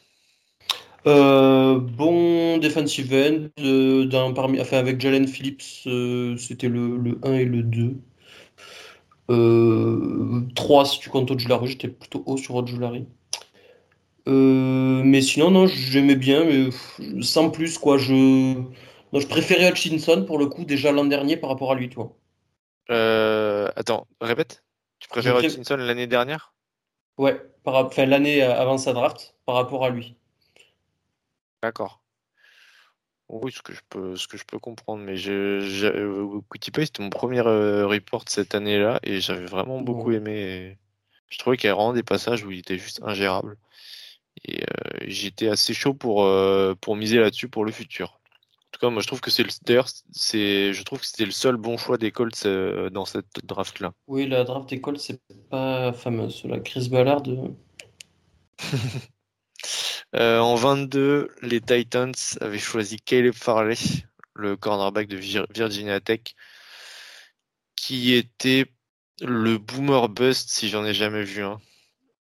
Bah, je ne sais pas si on peut le catégoriser de boomer bust, mais il y avait quand même un red flag santé, quoi. Red flag santé, et en plus, je trouvais que techniquement, il y avait du boulot. Parce que déjà, Caleb Farley, pour retracer un peu, il avait opt-out de 2021. Donc sur ce qu'on voyait sur 2020, c'était un cornerback très grand, très rapide, avec des capacités de réaction bien au-delà de ce que sa taille suggérait. Maintenant, je trouvais que c'était techniquement, il y avait encore des progrès à faire. Il y avait une petite post-formation à faire avec lui, plus qu'avec Surtain par exemple, ou même avec Horn. Et le Newsom. Ouais, on en reparlera, mais Newsom, je crois que c'était mon cornerback numéro 2. J'étais très très fan de Newsom aussi. Ah, je comprends. Et du coup, et comme tu disais, il y avait le red flag des blessures. Parce qu'il y avait, il s'était fait les croisés à un genou, et il arrive au moment du processus draft, et en gros, il te dit qu'il ne participera pas au Pro Day et compagnie, parce qu'il a des pépins dans le dos. Et ce qui est encore plus flippant limite que cette fêlée croisée, parce que tu as peur que ce soit récurrent notamment. Donc ça, c'est une chose. Du coup, il a joué cette saison à Tennessee. Il a été plutôt correct. J'ai peu entendu parler de lui. Donc, il allait sur l'Injury Report un paquet de fois aussi. Il a joué quelques matchs, de ce que j'ai vu, avant de se faire les croisés. Il a joué 3 matchs. Ouais, donc vraiment quelques matchs. Et puis du coup, il s'est fait les croisés, je crois que c'est sur l'autre genou. Et du coup, fin de saison. Donc, on espère le revoir l'année prochaine. Mais disons que ça n'a pas spécialement rassuré nos craintes par rapport aux joueurs. Ouais, c'est ça. Après, le choix est bon. Un cornerback, les Titans en avaient besoin. Ils en ont toujours besoin. Ils venaient de se séparer d'Adoree Jackson, en plus, qui était parti aux Giants. Donc ça fait sens. Moi, j'ai aucun problème avec le choix de Caleb Farley. Ça dépend de ton évaluation par rapport à Greg Newsom, à mon avis. Moi, j'avais Newsom aussi au-dessus. Mais voilà, tu fais un pari sur les traits physiques du joueur qui sont au-dessus de la moyenne, effectivement. Ça a plutôt réussi, en fait, ce genre de profil aux Titans. C'est pour ça que je leur lance pas trop la pierre, parce qu'ils ont fait le même avec Jeffrey Simons, et ça a été une grande réussite. Donc pourquoi pas, c'est qu'une saison rookie où Farley n'a pas joué, on va voir comment ça va se développer, faut pas encore juger le livre à sa couverture sur son cas. On passe ensuite aux Vikings qui récupèrent le choix des Jets, puisque les Jets avaient trade-up pour Elijah Vera Tucker. Les Vikings sélectionnent Christian Darisso, offensive tackle de Virginia Tech. Donc, tu nous as dit plus tôt que c'était ton deuxième tackle sur cette QV. Moi, c'était mon troisième, mais plus j'y repense et plus je sais que ça ne se jouait pas à grand-chose entre lui et Slater. Ma seule réserve par rapport à Darisso, c'est que je voulais le voir dans une équipe qui courait en zone. Ouais. Pour moi, c'était un pur tackle de zone. Et il est tombé à Minnesota, donc parfait. Il est tombé dans un fit impeccable. Et puis, qu'est-ce qu'on peut dire à part qu'il a été très bon? Il a été blessé un peu au début. Il est arrivé en 4-5e semaine. Il a mis un petit temps d'adaptation. Et après, il a été impeccable jusqu'à la fin de l'année. Ouais, c'est ça. Rien à dire de plus. Un très très bon joueur qui va être un left tackle, franchise left tackle pour les Vikings pour les années à venir, hein, tout simplement. Ouais, voilà. Tout bêtement, problème réglé pendant 10 ans pour les Vikings là-dessus. C'est ça. Sachant que c'est un problème qu'ils ont eu pendant pas mal d'années avant, d'ailleurs. Donc excellent choix, et si tu ajoutes ensuite en plus à ça le fait qu'ils aient trade back et qu'ils ont récupéré, je crois, 2e choix, un truc comme ça, enfin ils ont vraiment bien géré, et en plus ils ont récupéré le meilleur joueur possible, donc sur une position de besoin, c'est parfait. Vraiment, c'est parfait. C'était l'un des soirs de la draft, le soir de la draft, c'était peut-être le meilleur choix, toute chose considérée, et là, sa première année nous a pas fait mentir, quoi. On passe au pick suivant. En 24, les Steelers choisissent Najee Harris, running back d'Alabama. Bon joueur. Oui.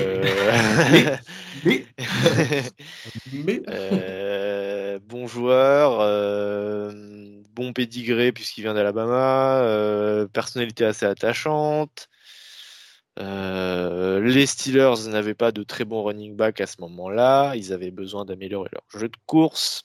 Mais, je te laisse poursuivre. Mais c'est un running back. Est-ce qu'on prend un running back au premier tour ? Non, les enfants, on ne prend pas un running back au premier tour. Non, on ne prend pas un running back au premier tour, même s'il s'appelle Najee Harris, même s'il a été très bon cette saison, il n'y a aucun souci. Le truc, c'est que pour le même potentiel rendement, tu peux avoir un joueur qui n'est pas drafté. Prenez l'exemple de James Robinson aux Jaguars, il y a un an, tout simplement. Voilà. C'est pour ça qu'on... Ouais, mais... Vas-y, pardon. C'est surtout que je pense que tu préfères avoir une ligne offensive plutôt qu'un running back pour notamment essayer de protéger un peu plus Ben et notamment ouvrir des brèches pour ton running back. Parce que Najee Harris, il y a des matchs où il fait 40 portées et il est à 0,540 par portée, quoi. Et les mecs devant lui sont pas capables d'ouvrir une seule brèche. Il doit tout gagner après contact, etc. Heureusement qu'il est fort pour ça aussi, parce que sinon... Pfiou. Et puis Najee Harris, notamment, tu regardais les stats. Il avait des stats assez intéressantes chez Pro Football Focus, où en gros, sans les ressortir, il avait des excellentes stats en plaquage manqué, mais en yard après premier contact, c'était famélique. Parce qu'en fait, il était très fort pour faire rater les plaquages, mais il n'avait pas l'accélération derrière pour aller chercher vraiment des yards. En fait, il pouvait éviter des mecs, mais il se faisait plaquer au 3-4e gars, et sans avoir vraiment avancé entre le premier et le dernier. Et ce que j'aime vraiment pas chez les équipes qui draftent un running back au premier tour, c'est qu'en général, le running back est bon. Et du coup, il est bon pendant son contrat rookie, et après, il faut le payer. Et payer un running back, on l'a vu chez les Panthers, on l'a vu chez les Cowboys, on l'a vu chez pratiquement toutes les équipes qui ont payé leur running back derrière, ça se passe mal. Parce que la durée de vie d'un running back est peu élevée. Todd Gurley, notamment, parce que c'est une position qui est juste pas fiable, en fait. Et c'est beaucoup plus fiable d'avoir une bonne ligne offensive. Et en fait, le truc, c'est que sans ligne offensive, ton équipe ne vaut pas grand-chose. Si tu as un bon QB, tu peux t'en tirer. Ok, très bien. Mais si tu n'as pas de quarterback, pas de ligne offensive et un très bon running back, tu n'iras... Bon, tu peux aller en play-off. Les Steelers y sont allés, mais tu n'iras pas loin en play-off. Et ça, les Steelers l'ont bien montré. Et en fait... Tu vas faire ça pendant quoi ? 1 an, 2 ans, 3 ans, 4 ans. Et au moment où ton équipe commence à devenir dangereuse et potable pour aller chercher peut-être, pourquoi pas, un Super Bowl, c'est à ce moment-là que tu dois payer ton running back. Et effectivement, c'est là que ça pose problème. Mais du coup, on va rester un peu sur le débat des running backs, puisque en 25, les Jaguars, via un pick qu'ils avaient récupéré via les Rams, donc c'était dans le trade de Jalen Ramsey, sélectionne Travis Etienne, running back de Clemson, avec une petite astérisque, puisqu'il disait pendant l'intersaison qu'il voulait l'utiliser en receveur. Ouais. Sachant que Travis Etienne était potentiellement le moins bon running back pour occuper ce rôle de receveur. Non, il y a Javante Williams aussi. Najee Harris, comparé à Travis Etienne, est très bon pour catcher des ballons. Je vous jure que Travis Etienne... Alors, il y a eu une certaine courbe de progression, mais pendant ces 3 premières années à Clemson, c'est calamiteux en termes de pass catching. Hein. C'est vraiment calamiteux. Il y a des passes qui sont drop que même toi, tu ne drops pas, quoi. Il y avait une rumeur comme quoi ils se préparaient à drafter Kadarius Toney. Et ouais. Ils ont tellement paniqué quand les Giants l'ont pris qu'ils ont fini avec Travis Etienne. Ce qui me paraît un peu farfelu quand même, parce que oui. Il y a quand même 5 pics, donc grosso modo 50 minutes pour refaire sa stratégie. Si tant est que tu voulais vraiment, absolument, tu pouvais pas rater ce genre de position, t'avais quand même des Randall Moore, t'avais des receveurs avec ce profil-là, il y en avait. Sachant qu'en plus Travis Etienne s'est blessé à l'intersaison et qu'il n'a pas joué de la saison. Voilà, donc pour la note ou le bilan qu'on lui attribuera sur sa première saison, c'est point d'interrogation. Mais le choix reste... Oui, c'est NA, non assimilated. Mais, ouais. Mais sinon, il y a une seule raison pour laquelle Travis Etienne au Jaguars, ça fait sens, c'est donner un entourage... connu et des automatismes avec Trevor Lawrence. C'est la seule raison qui peut expliquer ça, quoi.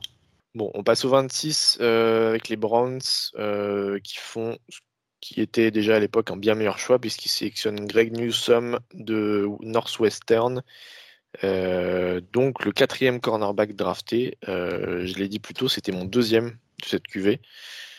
Derrière Patrick Surtain, c'est celui sur lequel, hormis les blessures, j'avais pas vraiment de doute. J'avais le plus de certitude. Il avait pas mal de blessures à Northwestern. Il avait peu joué. C'était plus des pépins physiques que vraiment des grosses blessures. Du coup, j'avais peur. J'ai toujours peur avec les joueurs qui ont des pépins physiques que ça les suive un peu tout au long de leur carrière. Je crois que ça l'a un peu suivi. Hein. Ça l'a un peu suivi. Il a joué 12 matchs sur 17. Donc, il y a eu un peu de ça à Cleveland. Mais à part ça, c'est un excellent choix. Et ça a été directement un des piliers défensifs de Cleveland. Ah oui, clairement, c'est un bon choix pour moi.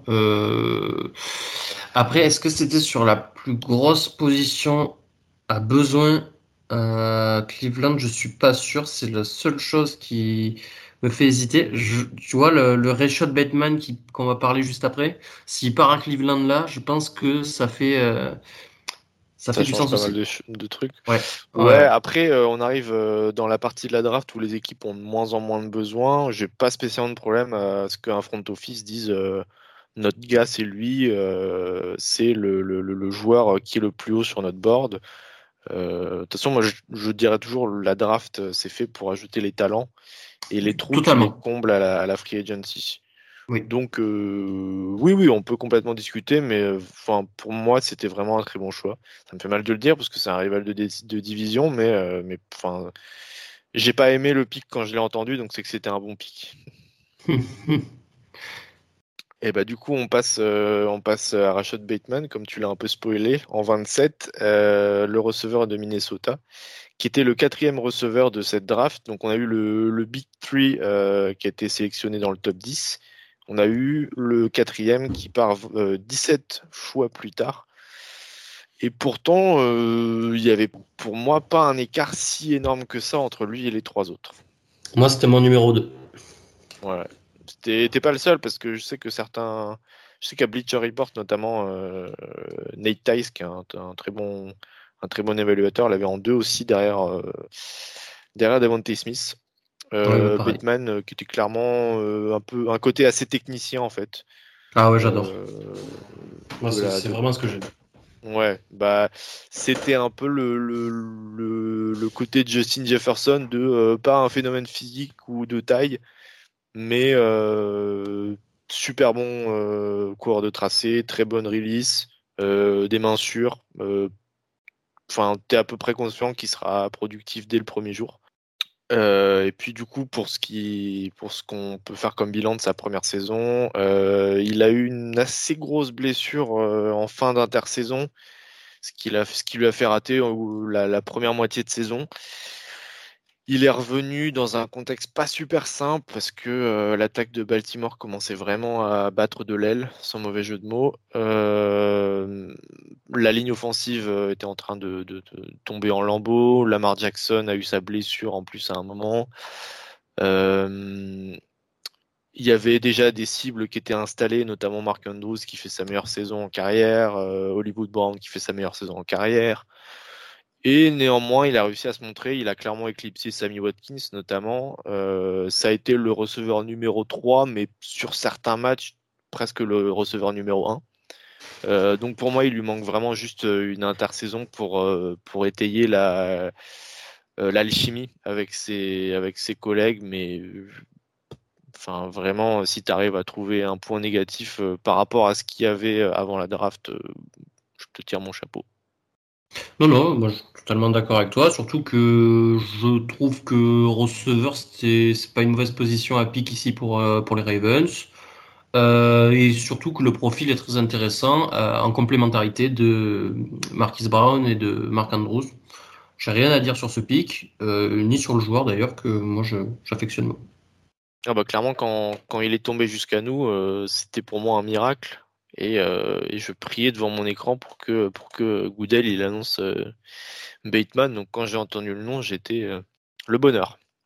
Bref, en 28, les Saints qui avaient surpris leur monde en sélectionnant Peyton Turner, Edge de Houston. Qui était, moi, je n'ai pas détesté ce choix, honnêtement. C'était un joueur que j'aimais bien. C'était un léger reach, mais oui. Qui était un bon fit avec ce que les Saints aiment bien. Ils aiment bien les très gros defensive ends, les Marcus Davenport, les Cam Jordan, les Carl Granderson, beaucoup d'envergure, beaucoup de taille, donc ça fitait. C'était un peu un projet, ça l'est toujours un peu d'ailleurs. Il a été blessé, je crois, Peyton Turner. Non, longtemps même. Mais, longtemps blessé. Je crois qu'on n'a pas fait son scouting report cette. On n'a pas fait son scouting. Il était peut-être dans nos sleepers néanmoins. Oui, je crois qu'il était possible. Tac. Oui. En train de me remettre ça. Il était dans nos sleepers. Ok, c'est notre sleeper des. Ok, très bien. Donc ouais, c'était un joueur qu'on aimait bien. Il avait fait un très bon senior ball notamment. Et puis voilà, Le seul peut-être truc que j'avais à redire, c'était que j'avais quand même pas mal de edge rusher devant lui encore sur le board. Mais après, ça se jouait pas non plus à énormément. Donc, non, je trouvais que c'était un fit qui allait bien avec New Orleans, enfin un pick qui faisait très New Orleans en fait. Donc, ça me dérangeait pas trop. Combien il a raté de matchs cette année ? Il a raté. Il en a joué 5, donc il en a raté 12. Ok, donc c'est là un peu où c'est dommage pour les Saints, c'est qu'on aura l'évaluation est un peu incomplète jusqu'ici. Ouais, du coup, j'avais écrit sur lui, c'est moi qui avais écrit le petit paragraphe, et c'est ce qu'on a vu, hein, c'est le point fort, c'est sa puissance, son bull rush. Capable de tenir n'importe quel guard ou tackle et d'avoir un impact notamment sur le jeu de la course, mais derrière techniquement c'est quand même faible et il va falloir le développer, et j'avais dit le genre de profil que les équipes commenceront à regarder au 3e tour. Bon, il est parti un peu plus tôt. En 29, c'était les Packers qui ont sélectionné Eric Stokes, cornerback de Georgia. Là aussi c'était une petite surprise. On s'attendait plus ou moins. Moins pour moi, tu vois. J'ai dit petit, mais ouais. Ouais, mais ça me dérange pas de le voir au premier tour, tu vois. Moi, je l'attendais en début de deuxième, donc fin du premier, c'est à peu près le même topo. C'est surtout que je trouve que le fit est bon, si tu veux. Alors oui, les Packers auraient voulu peut-être un receveur. Pour aider Aaron Rodgers, et c'est pas vraiment une nécessité, ils ont pris Amari Rodgers après, mais quand tu vois comment ils sortent avec le match de Kevin King cette année-là, je pense que tu te dis ok, n'importe quel cornerback qui est meilleur que Kevin King, on le prend au premier tour. Eric Stokes est meilleur que Kevin King, Il a des sérieux outils physiques. Il nous tape un super temps à son Pro Day et même à une autre convention aussi où il faisait un semblant de combine, je sais plus comment il s'appelle. Il tape un super temps en dessous de 4.4, très rapide, très intéressant sur les changements de direction, les changements d'appui. Voilà, capable de tenir n'importe qui en presse. Peut-être pas les plus physiques, des receveurs très forts en catch contesté, mais il suivra n'importe qui en tout cas. Voilà, c'est juste faut apprendre à jouer en cover, en zone, à être un peu plus intelligent dans les assignements et tout ça. Mais sinon, non, c'est un choix moi qui fait sens et que à refaire. Si j'étais les Packers, je le referais. Oui, surtout que sur la première saison, clairement, il a justifié. Il y a eu quelques, je vais pas dire des passages à vide, mais enfin tout n'a pas été parfait, mais dans l'ensemble, t'as des rookie mistakes, c'est normal. Voilà, c'est ça. C'est que il y a vraiment rien d'inquiétant. Il y a eu, c'était comme tu disais en fait, il y a eu un petit des petits défauts des petites erreurs mentales, des petites erreurs techniques, mais t'as eu aussi des très très bonnes actions, donc. À condition de peaufiner tout ça, t'as clairement le moyen d'avoir un excellent cornerback et si t'arrives à conserver le duo avec Jair Alexander pendant pas mal d'années. Bah, surtout que cornerback c'est un poste qui est quand même plutôt exposé, hein. C'est très compliqué notamment pour des rookies et à voir avec Jair Alexander, oui, parce qu'il a quand même joué la majorité de la saison avec Rasul Douglas de l'autre côté, donc voilà. Quand il sera avec Rasul Douglas fait une excellente saison, hein, je dis pas, mais c'est un joueur qui va être limité en termes de schéma, je pense, qui est un joueur très fort en zone, moins en man. Quand tu auras avec Jair Alexander cette capacité à jouer en cover 1 par exemple man, tu pourras développer peut-être quelque chose de grand dans cette défense des Packers. On est totalement d'accord. On passe en 30, les Bills de Buffalo qui choisissent Grégory Rousseau, Edge de Miami.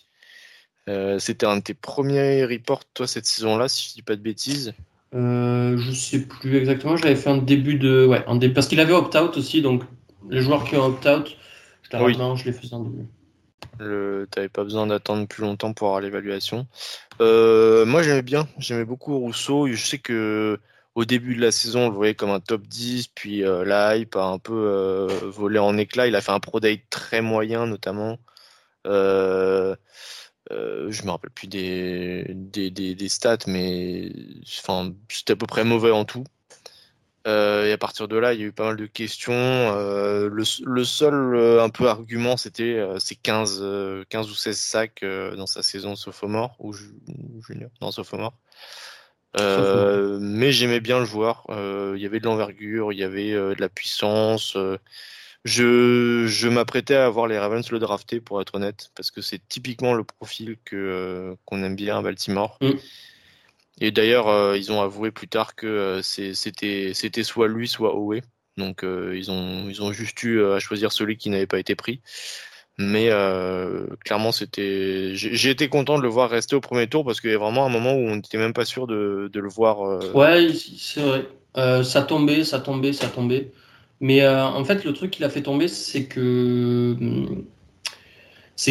effectivement, c'est sa force principale, c'est son physique, ses facultés athlétiques, sa puissance, sa vitesse.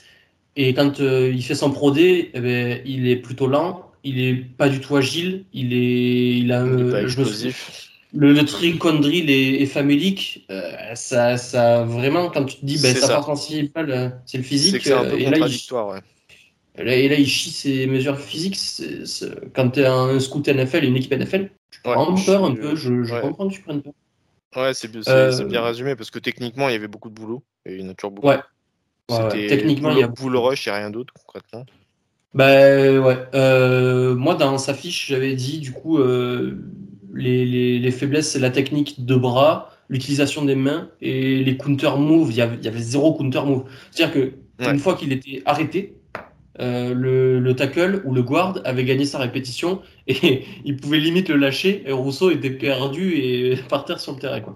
Ouais, puis t'avais un peu l'impression que les 15 sacs c'était un peu l'arbre qui cachait la forêt parce qu'il y avait quand même beaucoup d'actions où il se faisait gérer. C'était pas C'était pas 15 sacs, saison ultra dominante, joueur inarrêtable, quoi. C'est marrant parce que ces statistiques, il les fait beaucoup sur un seul match, enfin, en majorité sur un seul match contre Florida State. Je sais plus combien il fait de stats, mais en termes de sacs, il en fait 5 ou 6, enfin, c'est démentiel. Surtout quand tu sais ce que c'est la ligne offensive de Florida State. Voilà, de Florida State, exactement. Et par contre, là où sa vraie force pour moi, c'est sur l'intérieur de la ligne plus que sur l'extérieur. C'est là que c'est un peu contre-intuitif. Tu vois, par exemple, tu me parlais au Ravens, un profil à la Calais Campbell, ça m'aurait pas déplu qu'il apprenne de lui. Tu vois, sur un poste 3 tech, voire même un tech, ça aurait été très intéressant.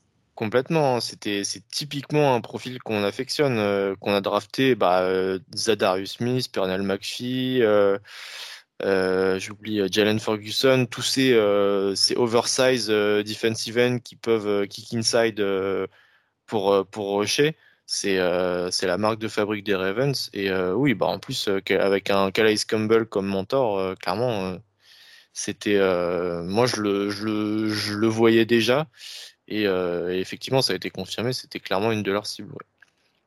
Donc les Bills ont bien fait puisque s'il n'était pas choisi là, il était choisi un pic plus tard. Donc, Non, mais les Bills sont bien faits parce que quand même le potentiel est exceptionnel chez Grégory Rousseau. Sitôt qu'il va commencer à prendre 2-3 moves et à être techniquement un peu plus poli, ça peut être quelqu'un de très très intéressant pour les années à venir. Donc, et en plus sur un poste à besoin pour moi chez les Bills. Donc honnêtement, c'est un excellent choix.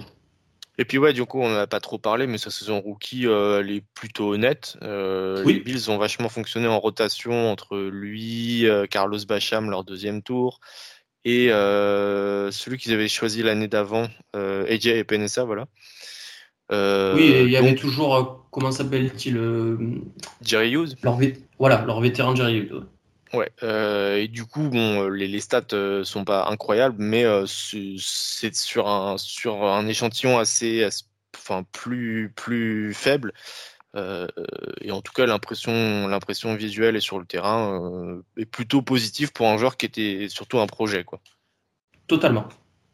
Du coup, on l'a un peu spoilé. Le 31, c'est les Ravens qui avaient tradé Orlando Brown aux Chiefs et du coup qui avaient récupéré ce pick 31. Ils l'ont utilisé pour drafter Odafe Owe, edge de Penn State. Pareil, un joueur assez projet, à la même position. À la différence, on peut dire la même chose. Ouais. À la différence que lui, il avait très bien réussi son pro day. Oui, il a explosé le pro day, lui. C'est un monstre athlétique. Hein. Ouais.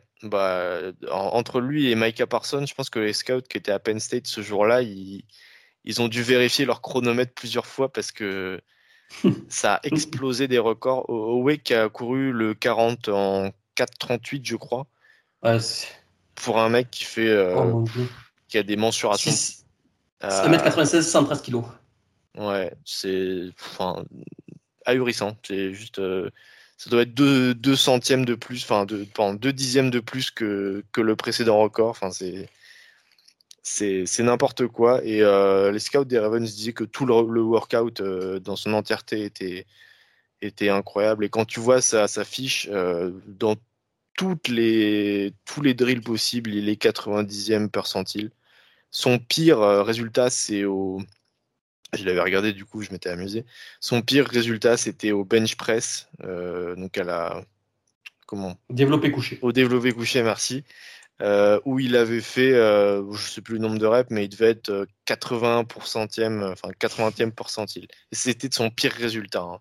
C'était du jamais vu. Après, sur le terrain, il y avait forcément le 0 sac. C'était un peu l'inverse du coup de Rousseau sur ce point de vue-là. C'était très bon pro day, mais la fiche de stats était beaucoup moins fournie. Personnellement, j'ai toujours trouvé que c'était un peu surfait. Parce que c'est pas du tout un joueur qui était complètement paumé sur un terrain non plus. C'était un joueur qui était bon défenseur contre la course, qui avait quelques moves en pass rush, mais qui n'avait pas de counter, qui n'avait pas de plan, mais qui demandait juste à être développé en fait. Ah non, mais j'ai pas grand chose à rajouter. Il est même noté une position d'outside linebacker dans la 34 des Ravens. Il a très bien joué. Il a une fiche de stats qui est meilleure que Grégory Rousseau. Voilà, c'est un draft away. C'est le banger caché, comme disent les jeunes, de cette draft. Ouais, juste par rapport à Rousseau, il a aussi beaucoup plus joué que Rousseau. Donc, c'est pas une injure faite à Grégory Rousseau. C'est juste que lui, Owe, vu que, comme je l'ai dit, il était déjà très bon défenseur contre la course, il a joué grosso modo tous les snaps à Baltimore. Je regarde, Alors, il a plus joué que Rousseau, mais pas énormément plus. Est sur. Bon, il y a un match où il prend 80% des snaps, c'est un plus haut total, mais en moyenne, j'ai pas la moyenne, mais là, de visu, il doit être sur quelque chose comme entre 60 et 65% des snaps défensifs. Sur les matchs qu'il joue, il fait 15 matchs. Rousseau fait les 17 matchs, il était certes sur plus du 50% de snaps joués, mais c'est pas non plus une différence, enfin, c'est pas énorme, quoi. Ça compte, c'est représentatif, mais c'est pas énorme. Bon, et du coup, très bonne saison. Il finit, je crois, à 5 sacs. 5 sacs, 3 fumbles forcés.